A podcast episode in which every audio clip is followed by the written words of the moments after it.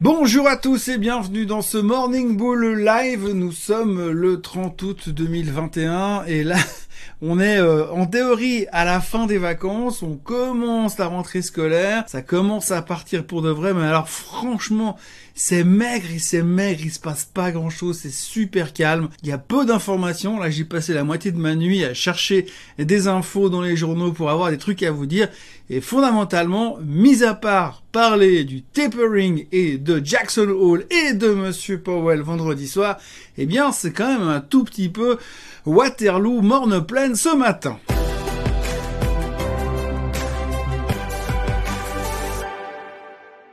Donc évidemment, le sujet du jour, c'est l'annonce qu'on a eue vendredi soir. On a passé toute la semaine à attendre cette fameuse annonce. On l'a voulu, on est venu, on l'a eu et on a vaincu puisque les indices terminent au plus haut de tous les temps. Le S and P cinq cents au plus haut, le Nasdaq au plus haut, youpi, tralala, ça rigole, y a aucun problème. En gros, ce qu'il faut retenir, et c'est assez simple de ce qu'a dit Monsieur Powell, c'est qu'effectivement le tapering arrive, donc la fin de ces rachats obligataires va finir par arriver dans le marché.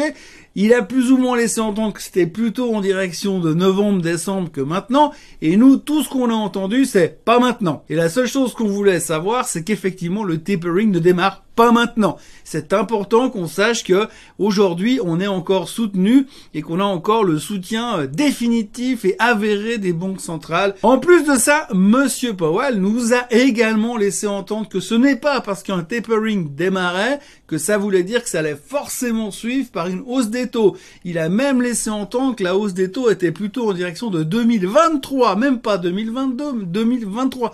Mais aujourd'hui, pour être très franc, on a une visibilité qui est à peu près la même que euh, un matin d'automne dans les rues de Londres, c'est-à-dire à peu près douze mètres cinquante. On n'en sait rien, on sait pas où on va, mais on nous fait des prévisions et ça suffit amplement, ça nous rassure. Donc ça nous rassure et tout va bien et les marchés montent et il n'y a rien d'autre à ajouter pour l'instant. Ce matin, quand vous regardez le niveau des news, c'est que dalle, zéro, nib. Il n'y a rien sur les marchés financiers. Les seules choses qui intéressent finalement le marché, eh bien, c'est le reste. Et le reste, aujourd'hui, c'est l'Afghanistan où c'est le bordel tous les jours. Euh, c'est euh, Kim Jong-un qui revient avec des idées nucléaires. Apparemment, il est en train de relancer son programme nucléaire.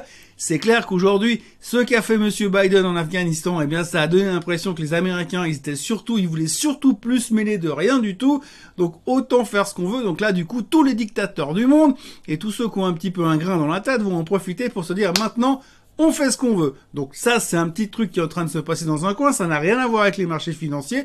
Mais finalement, on parle beaucoup plus de ça dans les médias financiers que de la finance en général. Pour l'instant. L'autre chose dont on parle beaucoup, c'est Ida. Alors Ida, c'est un hurricane, si vous n'avez pas entendu parler encore, si vous n'avez pas vu les journalistes de T F un qui prennent des douches en direct à la télé pour montrer qu'ils sont vraiment sur place, eh bien, Ida est donc en train de traverser euh, la région de la Louisiane et donc la Nouvelle-Orléans.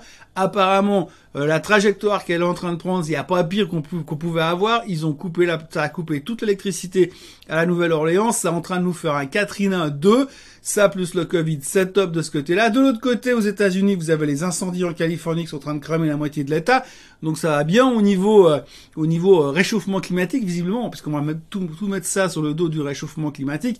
Mais ça reste un stress. Et puis surtout, au niveau finance, puisqu'on est obligé de revenir un petit peu là-dessus, eh bien, quatre-vingt-onze pour cent des plateformes pétrolières dans le golfe du Mexique ont fermé boutique. Forcément, on peut comprendre, ça va secouer un tout petit peu. En ce moment, vous avez des vents à deux cent trente kilomètres heure. Donc, euh, pour aller faire du kitesurf, c'est sympa. Mais pour aller bosser sur une plateforme pétrolière, c'est un peu plus compliqué. Donc, du coup, forcément, moins de forage. Qui dit moins de forage dit moins de production. On dit forcément, à un moment donné, on pourrait commencer à parler du fait qu'il y aura moins de, de, de, de, de matière qui va arriver sur le marché. Donc, qu'est-ce qui se passe si la demande reste la même? Eh bien, logiquement, le pétrole pourrait peut-être monter encore un peu. Alors, rien n'est moins sûr parce qu'en plus de ça, on a l'O P E P qui se réunit cette semaine.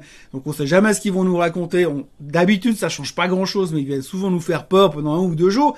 Donc, il risque d'y avoir un tout petit peu de volatilité dans tout ce qui est pétrole et secteur pétrolier dans les jours et les heures à venir. Autrement, je vous rappelle notre concours. Donc demain, ça fera un an, juste un an que je suis là euh, dans cette chaîne YouTube Swissquote Suisse, dans cette chaîne Morning Bull Live. Ça fera un an demain. Donc on a mis en place un concours dans lequel je vous demande de me donner le niveau du Nasdaq ce soir à la clôture et le niveau de l'action Swissquote ce soir à la clôture. La fermeture du concours, c'est à midi, heure de la chaux de fond. Donc aujourd'hui, à midi, il n'y aura plus de droit d'envoyer les, les, les, les réponses. Toutes les réponses qui arriveront après ne seront pas, on n'en tiendra pas compte. Donc midi, sur mon mail tv at morningbull point live, uniquement sur ce mail et pas par un autre moyen, s'il vous plaît, via LinkedIn, Facebook, ça ne compte pas, ça sert à rien. Donc n'oubliez pas d'envoyer vos réponses.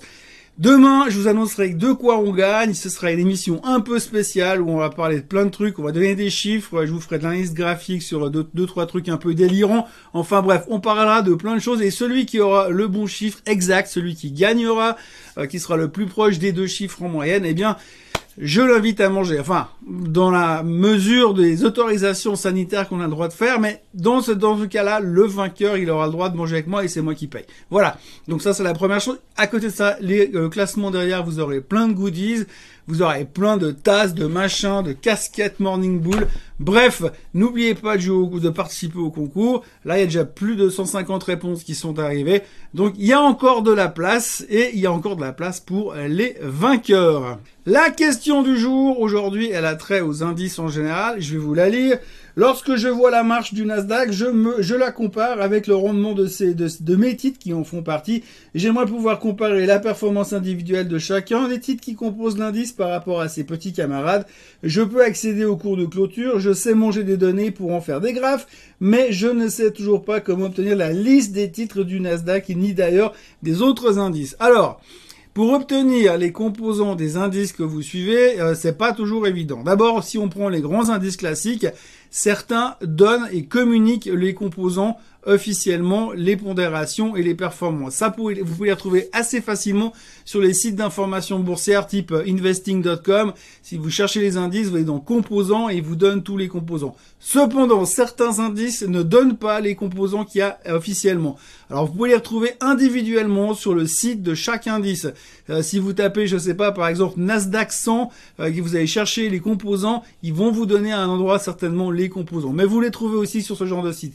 Il y a néanmoins des sites qui n'offrent pas les composants et qui ne les donnent pas en accès gratuit. Pourquoi? Parce que quand vous payez un abonnement à une plateforme type Bloomberg ou Reuters, eh bien, euh, dans le, dans l'abonnement, vous avez droit à certains op- certaines options qui vous donnent accès aux composants et à leur pondération dans les indices. Donc voilà comment on peut faire. En tout cas, pour le basique, pour ce que vous avez besoin, euh, pour le Nasdaq cent, je sais que c'est gratuit. Si vous allez sur investing point com, euh, vous prenez le Nasdaq cent, vous cherchez les composants, vous allez les trouver derrière. Et si vraiment vous les trouvez pas, vous me refaites un mail et je vous explique exactement comment y aller, mais c'est relativement facile. C'est, euh, sur le S and P cinq cents par exemple, vous ne trouverez pas les composants sur euh, ce genre de site gratuit parce qu'il faut être abonné et il faut payer l'abonnement à S and P cinq cents pour avoir tous les composants exacts à un moment donné. Voilà, c'est, c'est pour ça les professionnels entre guillemets qui ont accès à Bloomberg peuvent les obtenir via ce genre de service, mais c'est vrai que pour les, les indices, pour tout ce qui est gratuit, tout ce qui est site gratuit, c'est toujours plus compliqué de les trouver. Mais en tout cas, sur les grands sites officiels de cotation comme investing point com, eh bien, vous trouverez pas mal de données, mais effectivement, certains ne donnent pas tous les composants euh, qu'il y a à l'intérieur, et c'est le cas aussi pour les grands indices européens. De tête, sauf erreur, le C A C, vous les avez, le DAX, vous les avez, le S and P, le S M I, par exemple, je ne suis pas sûr. Par contre, vous pouvez retrouver les composants du S M I sur le site euh, de la S W X et là-dessus vous aurez également ce que vous voulez. Donc il faut, faut chercher un petit peu. Si vous les trouvez pas sur les sites gratuits, vous pouvez aller directement sur les sites des marchés directement et des fois vous obtenez euh, quelques informations.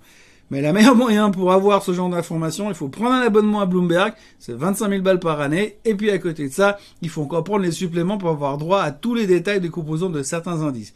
Si on va plus loin dans les indices et les sous-indices, alors là, ça se complique de plus en plus et c'est la même réflexion. Il faudra aussi payer des abonnements pour obtenir le détail de tous les composants parce que sinon, tout le monde commencerait à faire de la gestion indicielle euh, sans avoir forcément tous les, euh, les, les détails que fournissent les providers et les, les constructeurs et les structureurs de ces mêmes indices. Voilà, c'est pas une réponse très simple ni très claire. Mais enfin, c'est comme ça, il faut un peu gratter indice par indice. Mais le Nasdaq cent, c'est gratuit. Si vous allez sur les sites gratuits, vous pouvez les retrouver assez facilement. Cherchez bien le Nasdaq cent parce que le composite, il y en a cinq mille dedans. Et là, par contre, c'est beaucoup plus compliqué à trouver. Mais sur le Nasdaq cent, donc les cent plus gros titres technologiques, vous pouvez le trouver facilement. Voilà, donc aujourd'hui, on va digérer ce que Monsieur Powell nous a dit la semaine dernière. Tous les marchés ne voient que ça. Aujourd'hui, vous regardez, euh, l'Asie est en hausse à cause de Monsieur Powell. Les futurs sont légèrement, légèrement en hausse à cause de Monsieur Powell ce matin. Si on continue à monter, ce sera à cause de Monsieur Powell encore. Et puis après, on va se projeter sur vendredi, puisque vendredi, il y aura les résultats, les chiffres des non-farm payrolls de nouveau. Encore une fois, oui, on est déjà au début du mois de septembre. Et là, on pourra voir si l'emploi va bien, puisqu'on a bien compris que Monsieur Powell est très concentré sur l'emploi. Et si il y avait une excellente nouvelle au niveau de l'emploi, on va forcément se dire « Ah, mais alors peut-être qu'il va rapprocher son tapering, il sera peut-être effectivement pas maintenant, mais moins tard que prévu. » Enfin bref, on aura largement le temps d'en parler encore ces prochains jours et ces prochaines heures, puisque ça a l'air d'être parti pour être relativement calme pour l'instant, même si on, on est toujours assis au plus haut de tous les temps. Donc je vous souhaite un très bon début de journée, un très bon début de semaine. On a encore deux jours avant d'être au mois de septembre, où là on va commencer à parler des mois des crashs, où l'angoisse nous, nous étreint déjà. Mais d'ici là, on va faire les premières années, la première année du Morning Bull demain matin. Je vous souhaite une très belle journée. N'oubliez quand même pas de vous abonner à la chaîne Swissquote parce que j'ai besoin d'abonnements pour être le premier à arriver à dix mille personnes sur la chaîne Swissquote Suisse. Likez cette vidéo, aimez-la, partagez-la et revenez demain. Très bonne journée à tous. Bye bye.